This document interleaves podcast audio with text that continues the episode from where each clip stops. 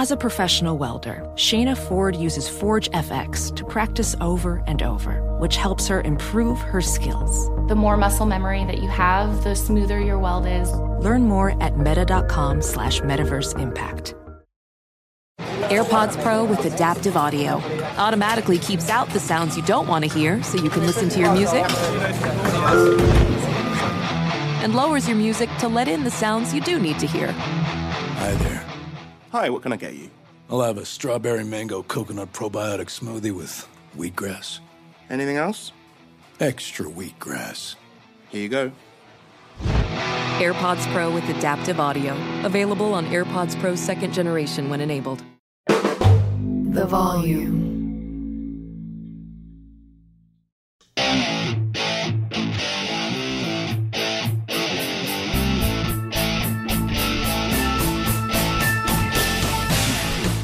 What is going on, everybody? John Middlekauff, Three and Out podcast.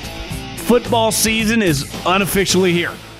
I can't once you get pads on, which will probably happen. Most teams around the league, some of them are a little ahead of schedule, but I would say the overwhelming, every team in the league will have pads on by either next Monday or Tuesday. And that to me is the official start of football.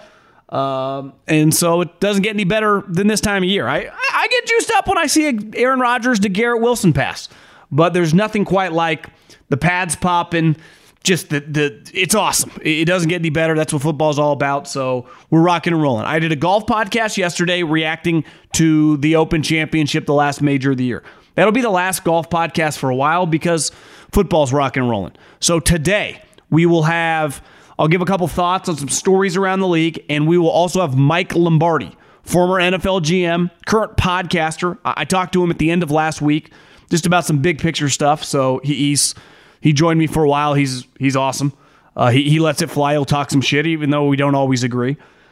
And the game plan will be for tomorrow. Obviously, no go low. It'll just be another three and out podcast. So more football talk, a lot of mailbag questions, I'm sure. So at John Middlekauff is the Instagram. Fire in those DMs and get your questions answered on the show and that's that's going to go on year long. So just fire in those DMs, get your question answered on the show.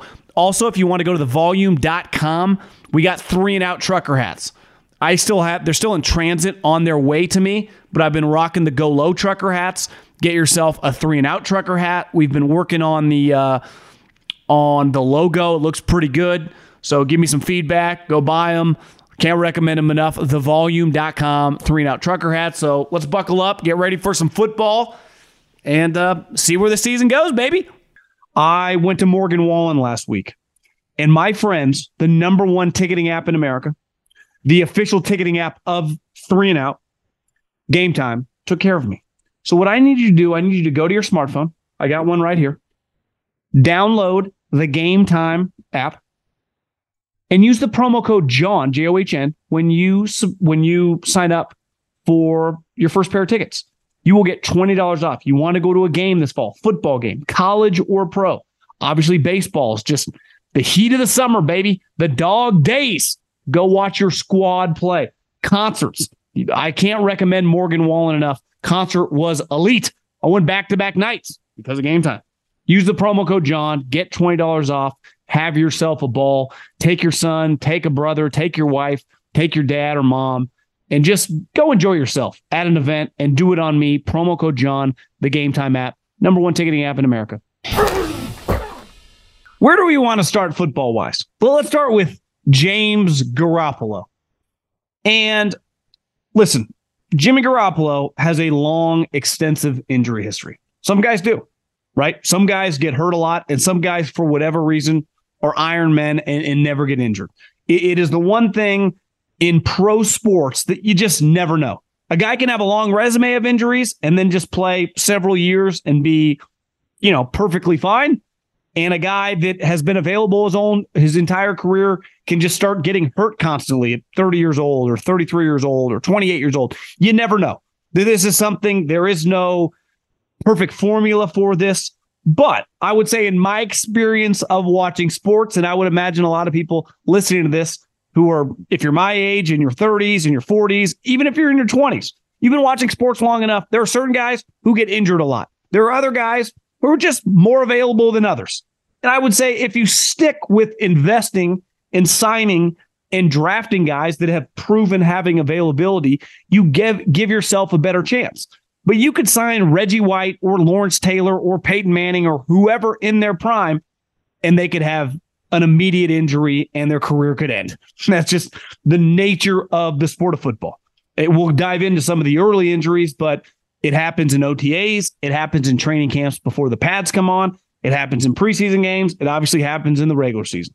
It's one of the sad parts about what I would consider the greatest team game in the world. Uh, sorry, soccer fans. But I do think the Raiders are on a very slippery slope. Josh McDaniels has hitched his wagon to a guy who last year at this time could not pass a physical. So if you want to say that Jimmy has improved his availability because at this point last year in the late July, he wasn't even available. It took till the end of training camp for him to be able to pass a physical. Now, granted, he couldn't pass a physical the majority of 2022, but this is a guy with countless injuries from his feet to his knees to his hand to his shoulders. He gets injured a lot. And he's a good player, but he's not really good, right? You're not signing Peyton Manning like the Denver Broncos did in 2012. You're not signing Tom Brady like Tampa Bay. This is a guy who is very dependent on who is playing around him. And luckily, in his career, the couple games that he had to start when Tom was suspended and his time in San Francisco, he's at a pretty freaking good team and really good head coach. Now, Josh was the offensive coordinator for his time in New England and those couple games that he started before he got injured in the second game when he injured his shoulder. But the one thing is, being a coordinator and being a head coach, we've all learned is completely different. And looking at Josh's, honestly, his record is actually better than I thought it would be when I looked it up. It's 17 and 28. If you said, John, what do you guess Josh McDaniels' record as a head coach? I would have been like 15 and 40. so it's better than I thought. But he's proven to be below average as a head coach. From the eye test, even if you give him a little bit of a pass, John, Denver Broncos a long time ago. Okay. Well, I witnessed last year Derek Carr coming off the best season of his career have the worst season of his career under him. And the team being unable to win any close games that mattered until the season was basically over. And at the end of the year, it just didn't matter because they won six games. So when you hit your wagon to a guy, a quarterback, right? You get rid of Derek. Okay, it's football. He didn't get it done. He doesn't fit your system. Like, listen, he's been there nine years. I got no problem with that. I, I had no issue with them moving on from him as a quarterback. But to hit your wagon to a guy who is always injured and to have no backup plan, right? I mean, their backup quarterback is Brian Hoyer. And the other thing is your third best player, right? Davante, Maxx Crosby are two best players. Josh Jacobs, I, would say is, if not on their level, right behind, just got seen getting on an airplane leaving. Now, doesn't have a contract over the dispute of the uh, of the franchise tag, but I think it's fair to say that he's not going to be around all of training camp. So you're going to be very dependent on him. And we've seen this with running backs can be very hit or miss when they're MIA all of camp, who is kind of a one season wonder. Now he's a he's been a good player when he's been on the field before 2022, but he never had a season quite like that. I just think that this situation with the Raiders could get ugly and could get ugly really fast. Now, a couple weeks ago, when I did kind of my hot seat rankings, I didn't put them on just in the simple fact, I don't think Mark Davis wants to do another coaching search. I don't think he wants to pay a guy to go away. But if Jimmy Garoppolo gets injured, as he always does, and all of a sudden you're with Brian Hoyer and some other random quarterback that you're going to be forced to sign, and your season is derailed and you're looking at a three or four win team, and we start talking about Caleb Williams with you at the end of October, this thing can get ugly and this thing can get ugly fast. Vegas is about the stars, the bright lights, you pay premiums to go to shows. And they've been lucky, right? Lucky is the wrong word. They have changed the landscape of the city by adding professional teams. The Vegas Knights just won a championship. Right? That's that's a fact. I mean, they, they are the best team in the NHL. And you could say the NHL, you know, hockey teams are clearly the fourth team in basically every market. But when it comes to Vegas, who have only had a football team now for a couple years, who are looks like they're getting a baseball team and do not have an NBA team yet, like the Knights did it right. The arena is sweet and they kick ass. Well, the Raiders, their stadium is pretty cool. It look I've never been inside, but I've got virtual tours and I've driven by it. It looks badass. They, they did it right. The facilities are awesome. The team has not been good. And the team last year was an embarrassment. And I just, this thing get ugly fast. It, it, it really can. And I think they're hitching their wagon to a guy who is just not the most dependable individual. No fault of his own. Like, I don't think Jimmy wants to get hurt, but he does get injured a lot. And their coach has proven to just not be very good. So I, I got the Raiders massively red flagged. One thing that I never enjoyed uh, as a scout, or even when I worked in college football, it just the pit in my stomach, the lack of ability to control anything is just when you're at practice in training camp, you, you know, you could be OTAs as well, and a guy goes down, and the entire place, if there are fans there or not, goes completely silent. Everyone knows is a major injury. And the sad reality when it's a pile, depending on what position group is involved, you're just praying to God. Like, I'll just use the 49ers as an example. If it's D line and O line stuff and there's a pile and someone is not getting up, you're like, I hope to God that's not Trent Williams or Nick Bosa. And then when you see that it's someone else, it's a weird feeling because it's like a sense of relief. And then the cart comes out and it's a sense of then also devastation because a guy's clearly had a major injury and it's something that I I have anxiety even thinking about. I hated that feeling. But coaches, especially longtime coaches and definitely longtime executives, I don't know if you ever get numb, but their their ability to move on to the next play, to the next drill with injuries is it's pretty impressive. and part of that, and you could argue in any industry, I, I'm sure I have people listening to me from every business, from car sales to doctors to people that work in sports, you become, in a sense, numb to certain things. Like I, you've been to a hospital, not proud, but you know, I remember when my dad was really sick, the doctor came in and basically said, like, he's not actually alive. So if you, the ventilators are the only thing keeping him alive. And this is well before 2020. And my mom couldn't do it. So it was on me and my brother. And his, like, the devastation in that room with our family, this, this guy says this every day to people. And I'm, I'm not saying that guy ever gets numb to seeing life disappear, but after you see it enough, I mean, that, that doctor has a perspective when people tell him, like, yeah, I guess you got to pull the plug. That us in that room, anyone listening that has been through that, the feeling in our room of pure devastation. I mean, the worst thing that can ever happen to you is something he sees on a daily basis. I, don't know how they cope with it, but clearly you have to. That's the profession you're in. And they deal with life and death. When we're coming to football, you're just dealing with careers. But when I see today that Gardner Johnson, the former Eagle safety, I think he led the league in, in interceptions last year, who's now in the Lions, carted off the field. You're going to see that a lot more this week. Non contact injuries, guys being carted off the field. And some of them are just going to be freakouts and it's going to be okay. He just sprained his knee. And others are going to be devastating knee injuries or torn pecs or, you know, dislocated ankles, whatever. And it is, it's the worst part of training camp. I don't even think there is a close second. But the reality is, and I've held the sheet is the GM looks at you if you're, you know, the assistant GM or you're one of the scouts. And when I was in the, with the Eagles, I used to hold it in my pocket. Technology's changed a little bit. Where you'd have a tangible piece of paper with the short list. So when you lose a guard or when you lose a safety, you have a list of other safeties on the street, and you immediately go to work with setting up workouts or bringing in a guy to immediately sign because that's just the business you're in, and there's just no avoiding it and uh, it's something I do not miss. I don't even like reading about injuries, let alone. But if you're Belichick, if you're Pete Carroll or Andy Reid, you've seen this now for 40, 50 years. And I- am sorry, you're around something long enough.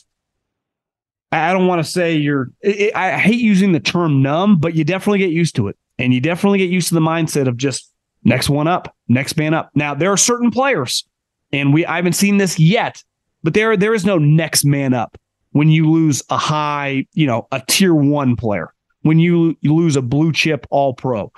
And you just kind of got to keep your fingers crossed, whoever your team is, that every day during training camp, um, you know, it's why so many teams now don't play anybody. And I give Sean McVay credit. I thought it was crazy. I'm like, you're not going to play anyone during the preseason.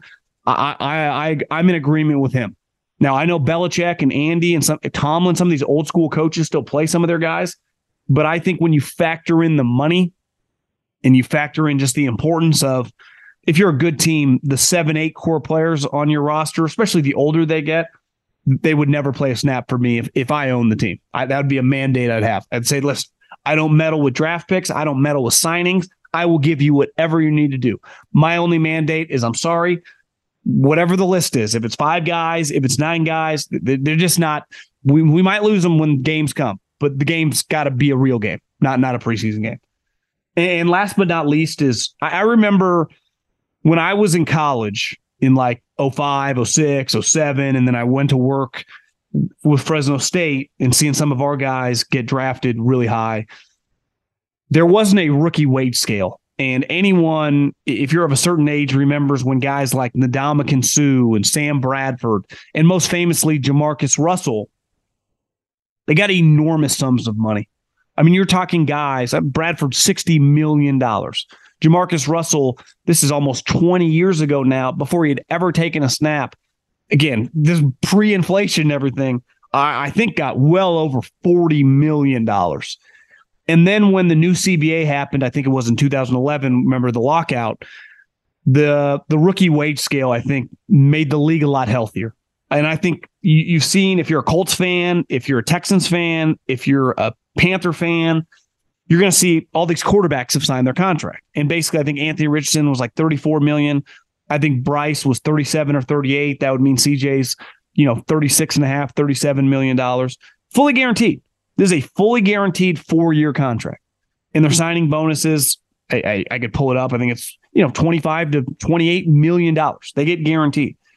Now, if you hit on those quarterbacks, those first four years at that number, averaging whatever under $10 million a season, is the best contract you will ever sign.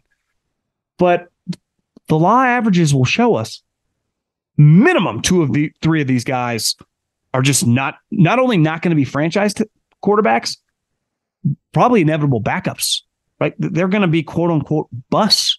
Like Zach Wilson. I saw a headline the other day. I think Saleh feels like the Jets, you know, reported a little early to training camp and a lot of positives coming out about Zach Wilson. Saleh kind of singing his praises. Like, I- am sorry, I'm calling bullshit. There have already been rumors. I think Rich Cimini wrote that the Jets fully believe, and Aaron Rodgers communicated it would take a devastating, like he plans on playing the next year. Zach Wilson's contract will be up. You're not picking up his fifth year option, right? So his he won't be on the Jets in two years. Hell, he's not guaranteed to be on the Jets the fall in 2024. Like that, if they had a do over on that one, I got news for you. They would do it over. If they got a do over on that one, they wouldn't even take a quarterback because beside Trevor Lawrence, and I was pounding the table for Justin Fields, that there is no guarantee that any of those guys would have been worth the pick. That there is still an unknown on Fields. Mac Jones, to me, under no circumstances could be a top 10 pick. And Trey Lance and Zach Wilson, if you could redo that thing, neither one is sniffing the first round. Now, that doesn't define their career. It, you know, they could go to other teams and resurrect their career. We've seen it happen countless times. Hell, Geno Smith just did it last year and he had bounced around the league for a while. But the wage scale, what it used to be, it, whatever the equivalent would be now, right? If Sam Bradford and whatever 08 is getting 60 million, factoring inflation, the cap, I mean, we're talking $100 million contracts for these guys, right? At minimum 85. And it's much easier to pivot when you screw up with $35 million than it is triple that number. So the, the wage scale has made the league a lot healthier. I think from a locker room standpoint, the reason Belichick used to always trade down. Now, for the most part, he was drafting in the 20s, but even then, you know, he would trade back sometimes. He would get out of the first round. He didn't want a guy in his locker room making three or four million dollars that had never proven shit when he had core guys who he'd won championships with making six, right? So you're like, wait, I, I have been on this team for four years. I'm making five and a half million dollars. We just drafted this guy who was great at Illinois, who has never proven anything in this league, and he's making three and a half, four million dollars. I make a million dollars more than him. The blood, sweat, equity I've had in this franchise, which is st- it still happens today, right? CJ Stroud or Bryce Young hasn't proven anything. but people can understand it, even if they're a bust. But it's it's a lot difficult for good teams, competitive teams, to have guys in the locker room that you know right away aren't good, making an astronomical amount of money. So it's not perfect. More than likely, a lot of these guys are not. Most years are not Ja'Marr Chase, Micah Parsons, DeVonta Smith, Jaylen Waddle, uh, Penei Sewell, just guys that are like they're worth every penny. They're underpaid. Most years are like, yeah, half the top fifteen, we'd want to do over on that bad boy. And uh, I think it's made these contracts a lot easier to get done.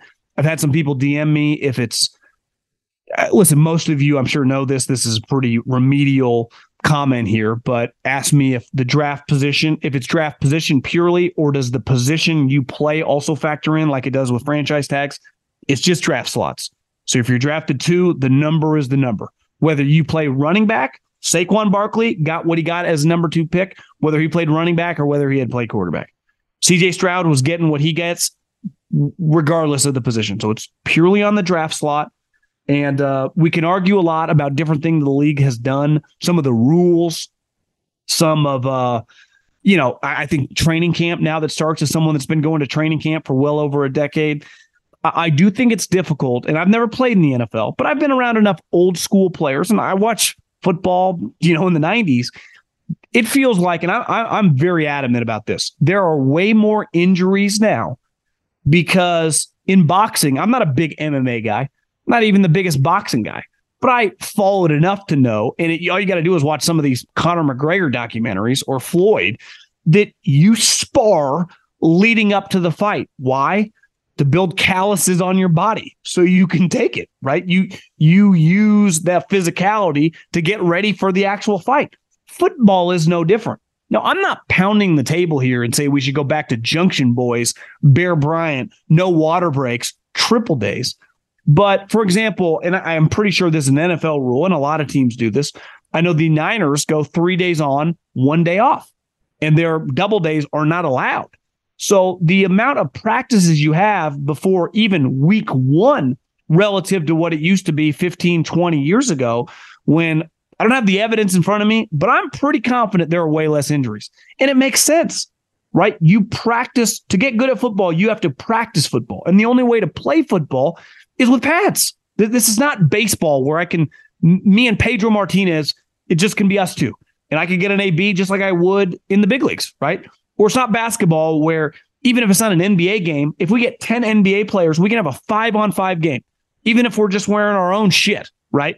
It's it can be real basketball. In football, OTAs and even what you see early in training camp has nothing to do with actual football once you put on the pads. The, the run game, the fits, the tackling. And honestly, no one tackles in practice anymore. And I don't even blame them. But it's just considered quote unquote thud for those people that, you know, have never played football. It's basically it's a little more physical two-hand touch, but it's it's a hard little pop, but th- there is no wrapping up and there's definitely no taking to the ground. It's why a lot of the fights that you'll see in training camp are when you go to the ground. Now, granted, there were fights in the 70s, the 80s, the 90s. There's always fights in training camp. It's hot. People are edgy. You're tired of hitting your teammate. But it's it's a lot different now. And I'm a big believer that it's very, very difficult to get ready for week one when you don't practice. And I would imagine most coaches, they don't really talk about it as much because it feels like you're making excuses and anything you say to the media kind of, you know, drips down to your players. So they just kind of take it for what it is. But if you get them off the record, if you if you know them personally, they'll all bitch and moan about it. They think it's kind of a joke. And they're not looking to kill anybody. They understand that you got $10 million, $15, $20 million assets on your squad, right? You're paying these guys a lot of money. But the way this training camp works out, man, it's just I'm not trying to act like some tough guy. I never played in the league.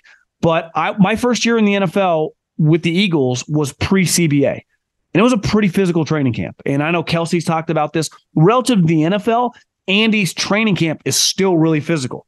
Belichick pivoted where he he's still a physical training camp too. But like he uses that first month, it doesn't matter as much anymore because his team's not as good. But back with Brady, they use that first month to really kind of training camp because that was the time they could be physical and tackle. That he could kind of gauge his squad, who was good, who was not you know, a lot of it's a guessing game. You can make pretty strong, educated guesses when you're evaluating your team, but it's still pretty hard. Right? If you got your second string guy and they're just doing thud, like, would he have made that open field tackle? Would he have? I don't know because you're not actually tackling. And if he's not putting that spot in a preseason game, you just kind of keep your fingers crossed. So it, it's a really fun time of year. It's a very complicated time of year for the teams to try to get the most out of every rep. And depending on where you are, you know, some teams have it better than others, right? The, the weather in Seattle is not as, you know, clearly as warm or humid as it is in Florida or it is in North Carolina or some of these places like Philly or Pittsburgh, right? So this, I enjoy it. I enjoy the the chess maneuvers of putting together training camp and trying to avoid these injuries, man, because they can really derail a season. Witness the dawning of a new era in automotive luxury with a reveal unlike any other as Infiniti presents a new chapter in luxury, the premiere of the all new 2025 Infiniti QX80. Join us March 20th live from the edge at Hudson Yards in New York City featuring an unforgettable performance by Grammy and Academy Award winning singer, songwriter, and composer, Jon Batiste. The all new Infiniti QX80 is unlike any luxury SUV you've ever seen. Smart enough to anticipate your needs, even before you do. Every line, curve, and detail was thoughtfully crafted so everything for every passenger feels just right. Don't miss it. Mark your calendars and be the first to see it March 20th at 7 p.m. Eastern, only on iHeartRadio's YouTube channel. Save the date at new-QX80.com. 2025 QX80 coming this summer. At the start of the new year, every small business owner is asking themselves the same question. What's the one move I can make that'll take my business to the next level in 2024?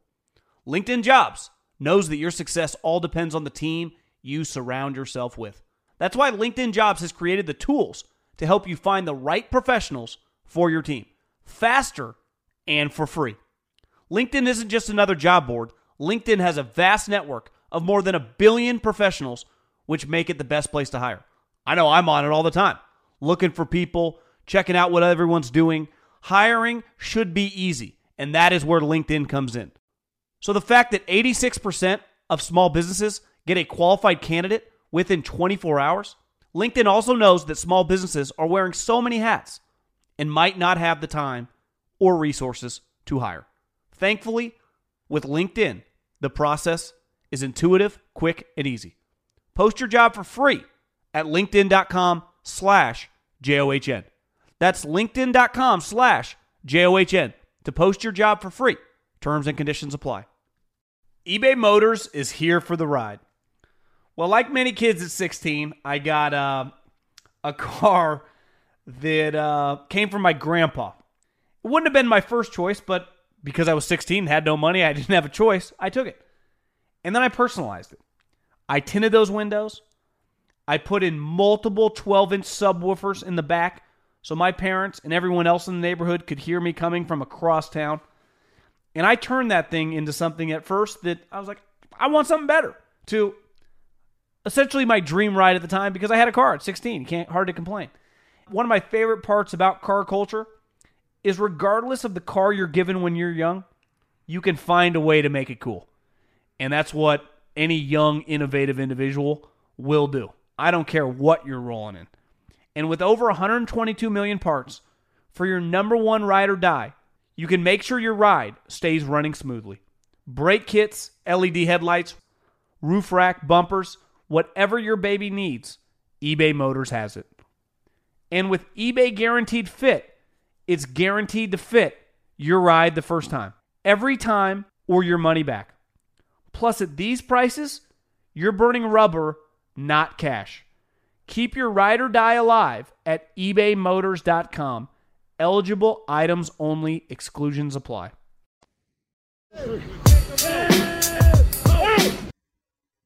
very very excited for this one i have uh I don't, I don't even know how to uh, introduce him either you know longtime nfl executive or just podcast media star yeah, right. mike lombardi yeah. how you doing i'm good I, I, just i think the only reason that i actually do this is because i say what i think and i don't really have to worry about anything i'm too old so it's a good thing you know kind of uh, allows you to get away with more stuff than you could my my uh my last year working in the NFL, I remember being at the combine and I, I, was leaving, you know, where the interviews were and people were kind of making their way out. And somehow I stumbled on the street with this other guy and his name was Mick Lombardi.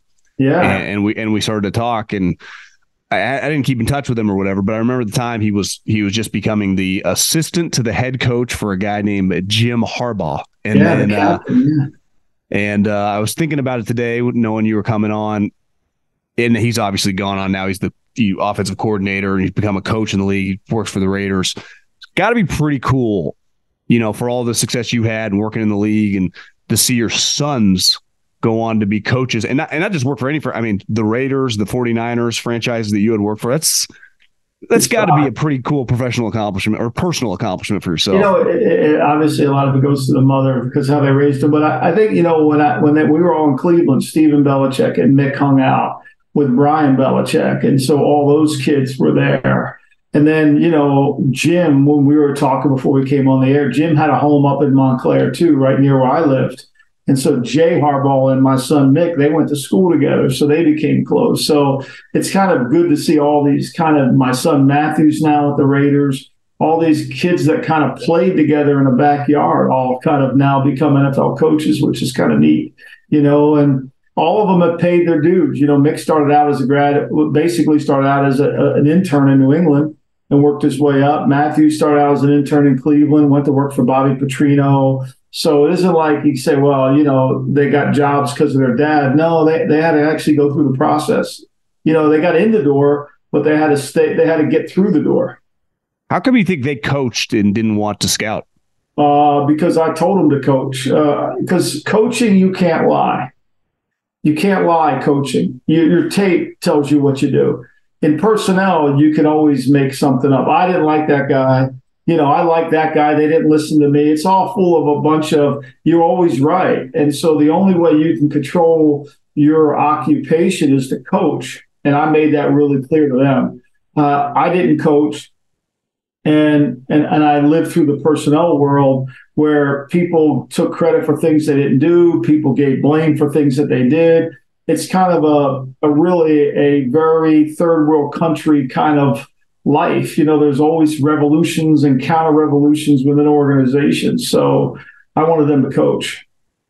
I've had this kind of thing that football has really become kind of Wall Street on grass with the amount of money now that's right down the street from me, Jonathan Gannon, who was a coordinator for two years, bought a $10 million home. 10 million. This isn't Belichick or Andy Reid. This is a guy, first time head coach who's been a coordinator for two. That, that's the type of money that's flowing around. Yeah. Obviously, your son's working it now. You've seen it. They, you get well compensated being a coach. Do you think that's influenced and changed the sport from a coaching slash GMing standpoint of just the craziness behind the scenes because of how much money's on the line now? well, there's, you know, your job security is less, right? Because people, even though they're paying you more, they have money to fire you quicker. You know, when I first started, the cap was, there was no cap. I think the TV contract was given 16 million per club.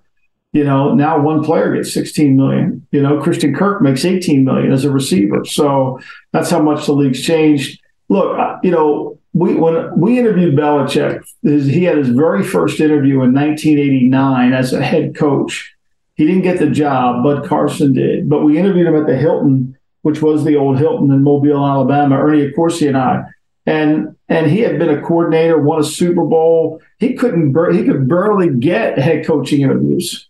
And here's Jonathan Gannon, who basically gets a head coaching job. Why? Off of two years of being a coordinator, which for me, watching his tape was less than spectacular. Like I didn't see it. You know, I didn't see it. I saw Shane Steichen's tape be pretty good the way they handled Jalen Hurts and the way they developed that offense. I got that. I'm not saying he's ready, but I think we're putting guys in jobs. They're not even ready to be coordinators, and we're giving them head coaching jobs. And then we're mad because they're not ready for the job. How's that ever going to change, though? Because now the hype machine, you talk about this a lot on your podcast, is just out of control. The agents yeah. have so much juice. And let's face it, the owners you just saw the amount of money. Every team got what 375. Well, the salary cap's 200. So even once you pay everyone else in the building, they, they have so much freaking money. It's just outrageous. Well, they're buying that, yachts. They're buying. They're, buying, they're not buying boats. They're buying yachts. I mean, that. Did you ever think that was possible back when you first got in the league in the 80s? The amount of money.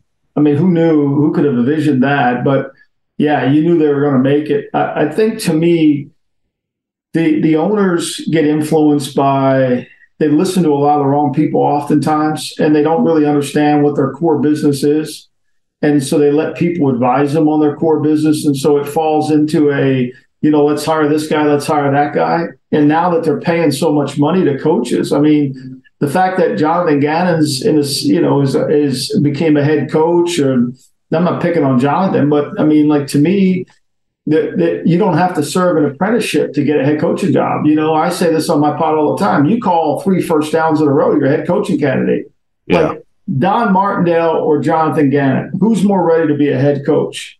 Martindale couldn't even get an interview with Arizona, right? And so, but Martindale's too old, doesn't look the part. A lot of this is political. You do you miss being in the NFL at all? No, not at all. No, I mean I I, I have my NFL. I mean, I can watch games. I watch tape. I study the game. I basically what I do for VSiN is the same thing I did when I was in the league. I break down games. I, I handicap teams. You could you could say it's handicap for the betting market, but you know I go okay. Cincinnati's good in this area. Here's their strengths. Here their weaknesses. Here's their here's where you should attack them. It's the same thing I did when I was in the league. I enjoy that, so I still have that. Where I now I don't have to worry about am I, you know, what does this guy think or who's evaluating me? Once I wrote Gridiron Genius, uh, I, I gained personal freedom and I just didn't really, I didn't need to be validated by somebody who was above me to say, oh, he knows what he's talking about or he doesn't.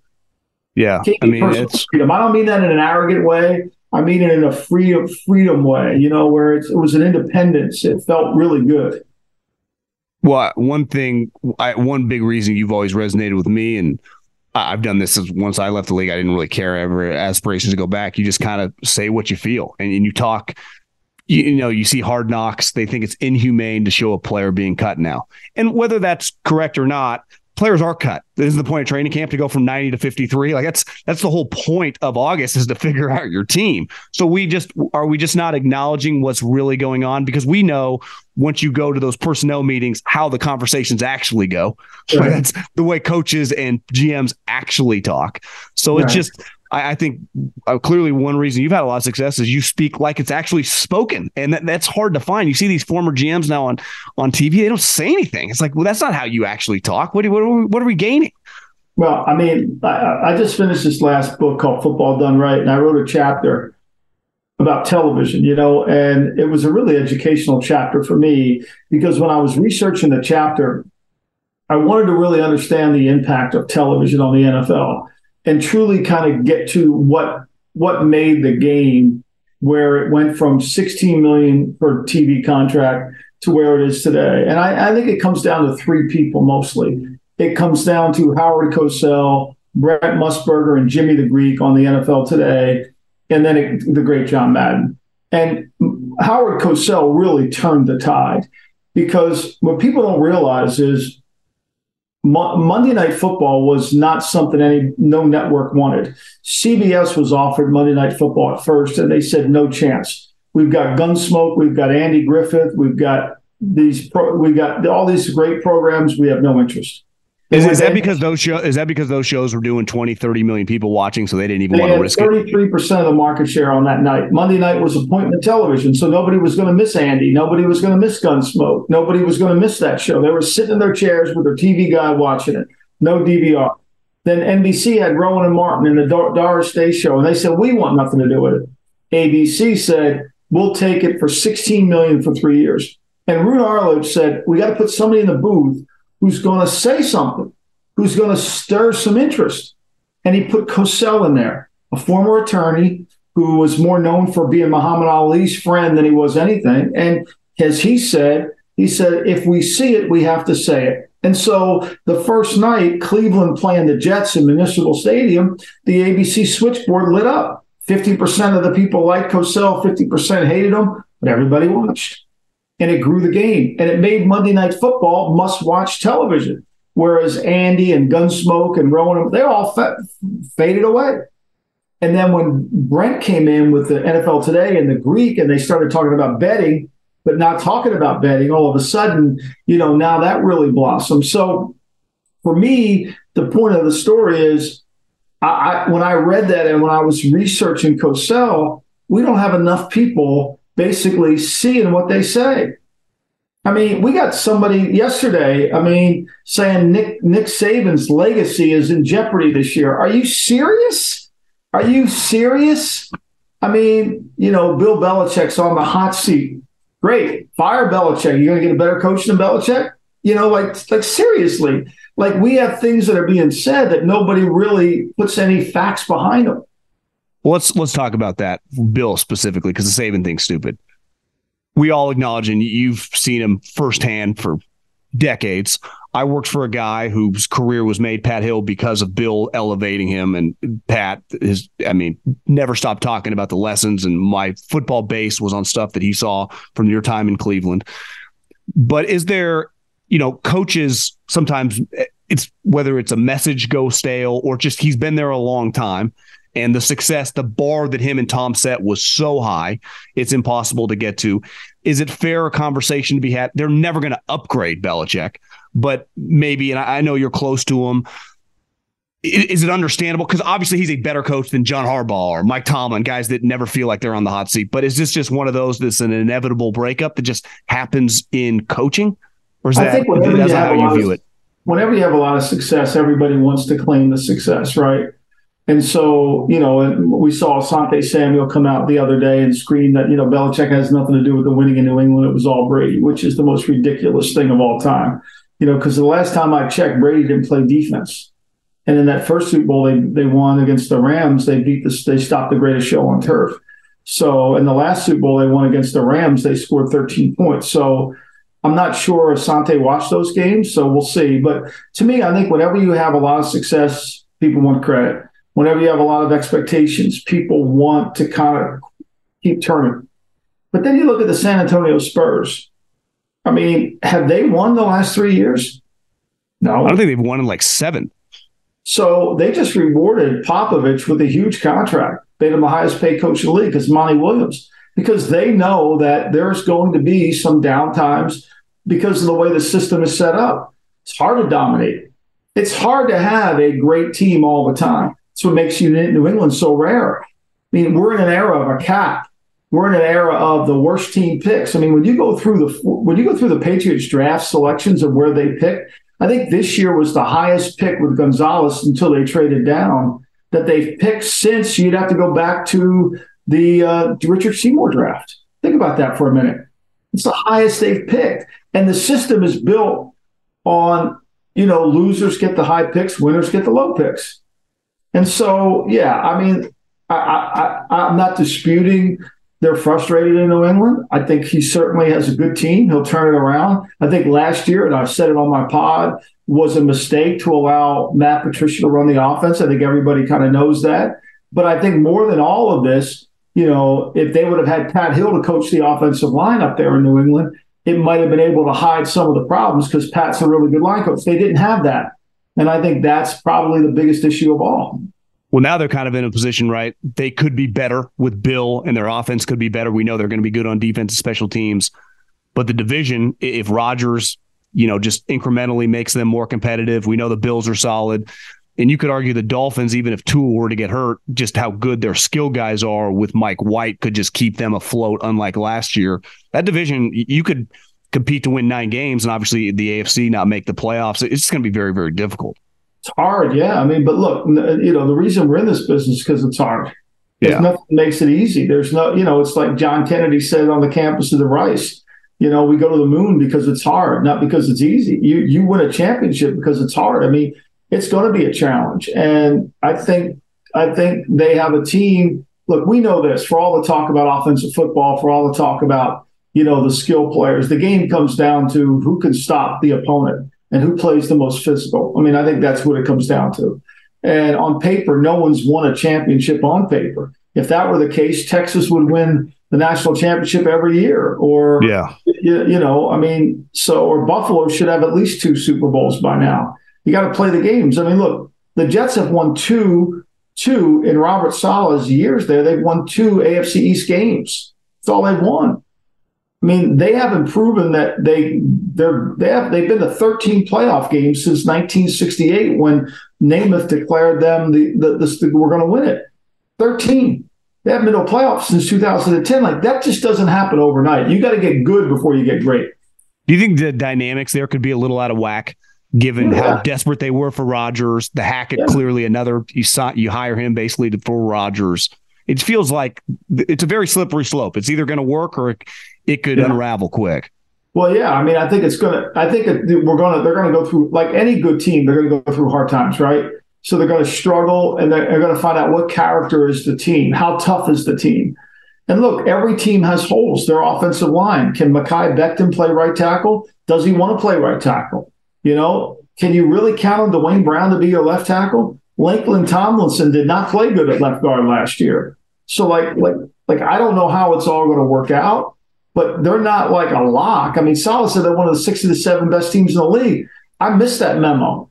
Like I missed that, you know. And so, do you know how many turnovers they created defensively in the last eight games of the season? Take a guess. This elite defense that everybody hmm. talks about. Not many. Not many. Two. In eight games, they created two turnovers in eight games. I mean, that's not that that's not on the elite level. It's one of the reasons why Washington was eight and eight. They couldn't create turnovers. So I, I think we I look, do I think the Jets are better? No question. Do I think they'll be a formidable opponent? Yeah, no question. But they got to play the games to find out. And coaching matters in the NFL. How you get your team ready and how your team improves during the year matters. Yeah, you know, speaking of coaching, you've been around Brian Daboll. Clearly, he had a fantastic season last year for New York. You know, speaking of television, you know, you turn on the four letter network, every former player saying, Pam, Pam, Pam, Pam, Pam. I look at Saquon Barkley, and if he plays for this $10 million, over a six year career, he will have averaged $8 million. I mean, there are some players, right, making 800 grand that probably should be making 15 million. He's a guy, okay, maybe he should make a couple million more, but it's not, we're talking 10, 15%. So when he's yeah. when I see him talking like he's getting totally screwed, yeah, you're off a little bit, but I you're in this you're in the same vicinity. And w- were they getting screwed when he was MIA? All the when they were paying him a premium those years when he was injured, it goes both ways. W- what's your overall thought on, on this situation and just the overall standing of the the running backs not being happy with their standing in the league? Well, it's a supply and demand thing, John. Right? I mean, it's collectively bargained. So you know, Barkley, to me, where I have a disagreement with Barkley is he doesn't impact the passing game. He averages under six yards a catch. Like, I would pay Austin Ekeler. I would have paid Josh Jacobs. Josh Jacobs is a force in the passing game. Austin Ekeler deserves to get paid more money. I don't disagree. I would rather pay Austin Ekeler more than pay Keenan Allen, the slot receiver. I would rather pay Josh Jacobs more than 15 million to Hunter Renfrow. But the system's kind of backwards. I don't disagree with that. But Barkley averages under six yards a catch you know, it's it's Barkley should be angry at the Giants because they gave Jones all this money when we all know, you and I both know, their offense has to work around Jones, not through Jones. And so, you know, Barkley's not working for charity either now. We don't know what he turned down, right? Yeah. We don't know how much money he, he could have turned down a ton of money, but we don't know what he turned down. He's just not happy that the position isn't getting paid, nor is it going up. But once again, that's supply and demand. I mean, Kareem Hunt's sitting out of there. Aaron Jones is a better back than Saquon Barkley in terms of all the things he does. He took a pay cut. I think Josh Jacobs is a better player than Saquon Barkley. If There's I, no question. I, I, I would take Jacobs media. over Saquon.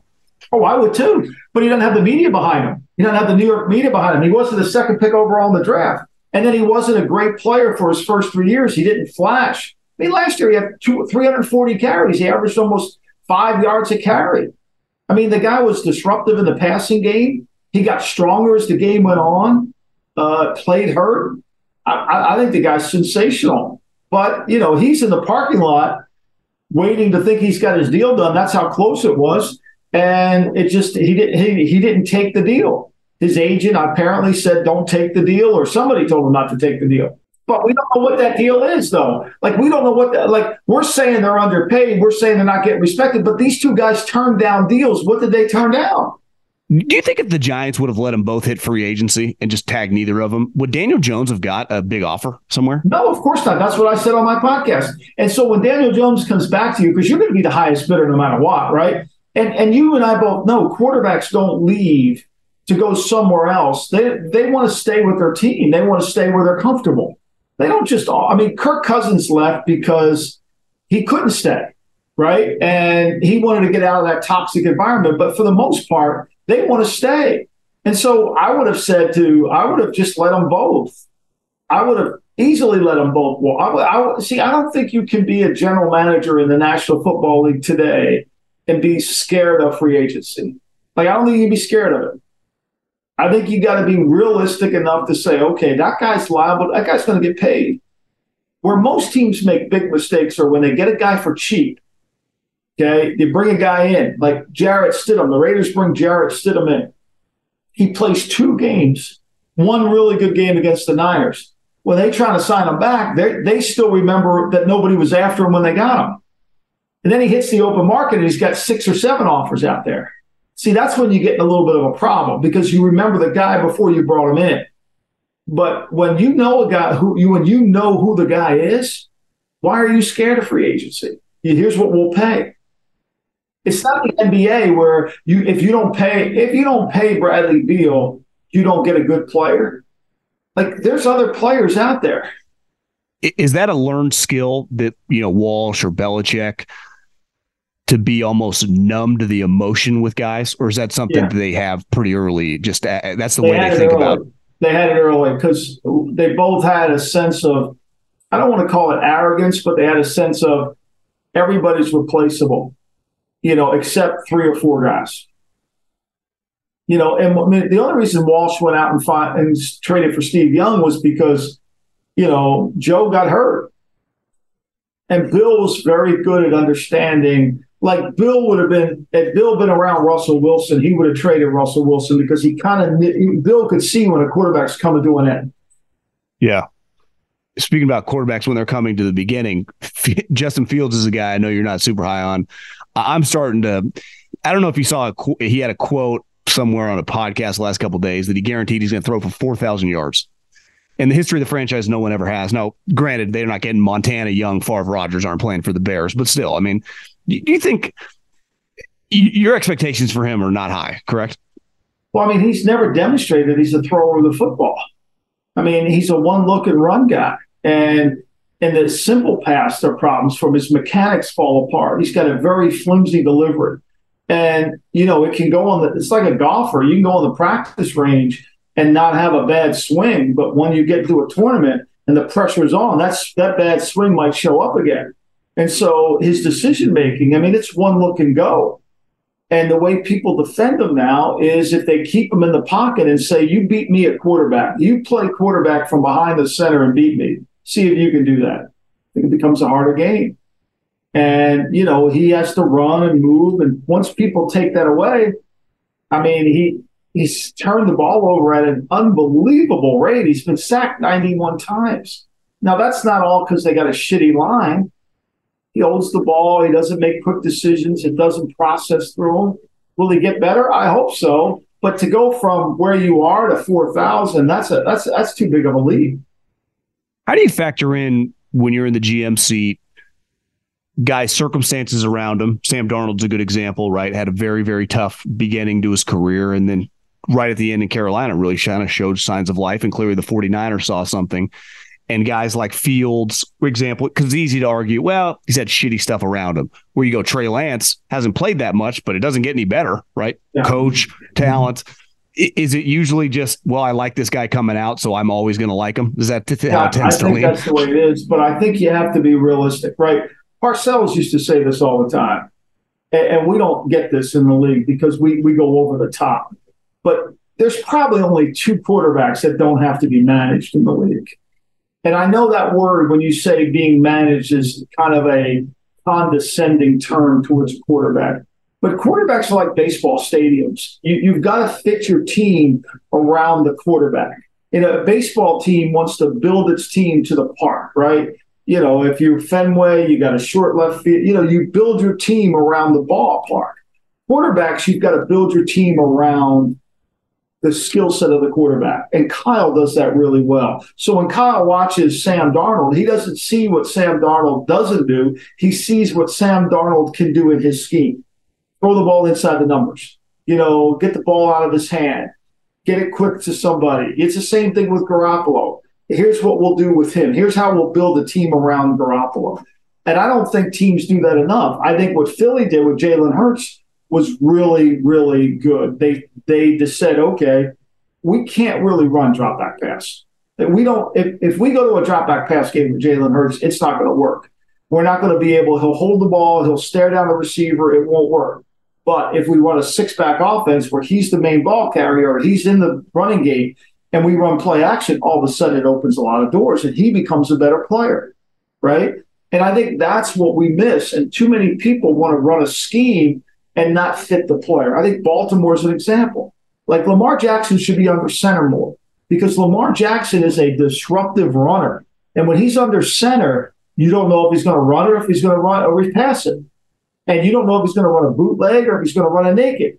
And when he runs a bootleg, somebody's got to go out there with him. And he's that's the only play in football where the the def- where the quarterback blocks somebody.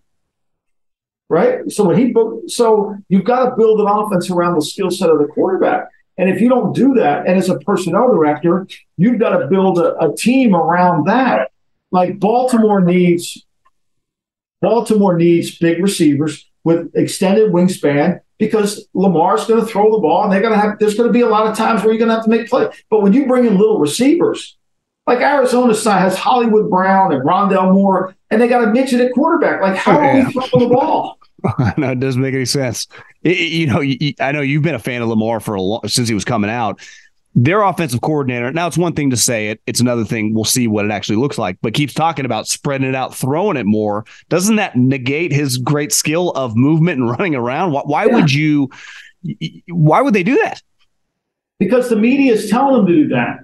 The media is telling them they need to do that. You got the the four the, the worldwide leaders saying you need you know they got those experts on there that tell you what they need to do. You know, one of the experts doesn't even think Joe Montana's a top five quarterback. So why would you pay attention?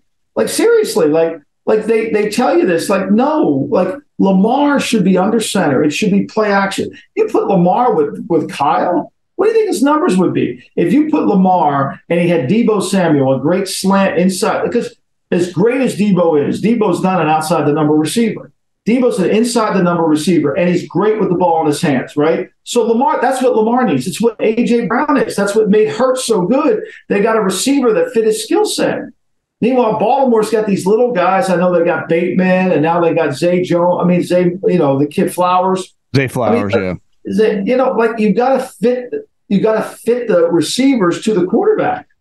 You've told a story when you were in Cleveland. I think you interviewed him for the offensive coordinator job, but it was Kyle, and I think you you told the owner and that like this this guy should be a head the head coach. Yeah. When, when you think back talking to him, was that the first time you ever talked to him, and what really yeah. stuck out when you spoke with him? his dad called me on the phone. I know his dad well. I love his dad. His dad said, You should interview Kyle for the OC. Now, remember, when Kyle's in Washington, he's getting killed in the press, partly because of the owners leaking stuff to the media, the former general manager, you know, yeah. the whole RG3 thing, right? So we bring him in, and Mike Pettine's the head coach already. And he he goes in the interview and he starts talking about his offense. And I'm sitting in the room and he knows how to coach every single position what he wants from every single position, what he's looking for from every single. Like he went through the entire thing, offensively, defensively, what gives him trouble, and it was the most impressive interview that I've had. Uh, you know, other than like when we talked to Josh McDaniels at the, you know, when he was in New England, the same thing. I mean, those guys that understand how to move the football, they understand the whole game. They know what they know how everything ties together. They just don't know the they just don't know the play. They know the offense. He was by far he easily should have been the head coach easily. When, when you look at his quarterback situation, if I give you the hypothetical that Darnold beats out Lance, so Lance is the third string quarterback, assuming Purdy's okay and all signs point to him on track. If you were in charge, would you keep him a like do you expect him to be on the team come week one if he's the third string quarterback? Well, I, I don't think Lynch or Adam Peters are going to want to trade him. They don't want to have to swallow that pill, right? You know, because they're the ones that really wanted him to do it. So I, I don't think they'll. I, I, think they'll keep him, but there's no way he can be the two because if you're Kyle, whoever if Purdy's the starter, you want somebody similar to Purdy that's going to go in there if you have to put him in in the middle of the game and you got to go. Yeah. You don't want to change to where you got to change the offense a little bit where, okay, now we need to go more. Because this whole conversation, do you remember how it all started about why they wanted, uh, they wanted uh, to draft Trey Lance? Because Kyle's offense was getting stale. Remember that? That was the rhetoric that they needed to change the offense and do all that. So they just had like a record year last year offensively once somebody got in at quarterback who knew what they were doing besides Garoppolo, they moved the ball because they, they just had, need a guy to complete passes. It's not that complicated. They got not that run after the catch guys. Kyle makes the position really easy. Throw it to this guy. Make it so that you throw it to this guy while he's on the move because he'll run with it after the catch and you'll get all the yards. Yeah. I'll get you out of here on this. Uh, they're not around anymore. And I think they're two of the more historic guys in the history of the sport. Walsh and Al Davis, you've been around them. What do you think they would think of just 2023, the, the National Football League? Well, I mean, Bill would have would have embraced it. He would have been uh, divergent in thought. He would have looked at everything and have, would have come up with a, a zig to the zag. Al would have been, uh, you know, obsessed with how to stop the running quarterback. That would have because bootlegs and nakeds drove him crazy, and this RPO stuff would have drove him crazy because Al was a defensive coach at heart he loved defensive football.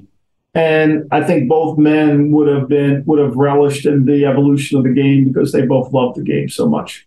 Do you think it's a little unfair how people remember him kind of for that last, especially my, you know, people like 45 and younger, that the, the last five, six it years? It's kind of sad. I mean, he wasn't, you know, it was it was a part in his life where I think there were a lot of things going on for him. You know, he was not really adaptive to change. He didn't want to change and he didn't trust anybody. And the older he got, the less he trusted people and he listened to a lot of wrong people.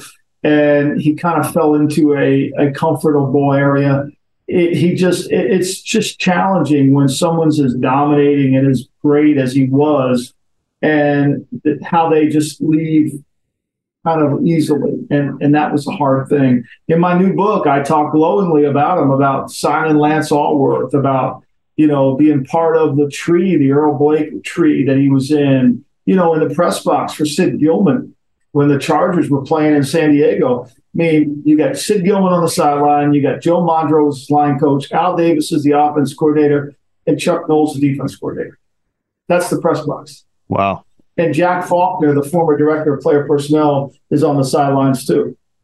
Well, that's pretty impressive. That, that's all they had. What do you think he would have told you if when your son came walking into your office in 1999, you said he's going to be the offensive coordinator for your Raiders one day?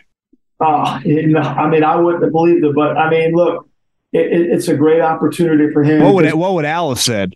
oh, oh, kid, he would have just said, kid, he would have said the same thing he used to say to me. At some point, kid, you're going to have to play in the game. Well, Mike, I appreciate the time. Don't spend Thanks. too much time at the beach. Football's right around the corner. Uh, listen forward to listening to you on the GM Shuffle, and ha- have a great day. Thanks, John. I appreciate you.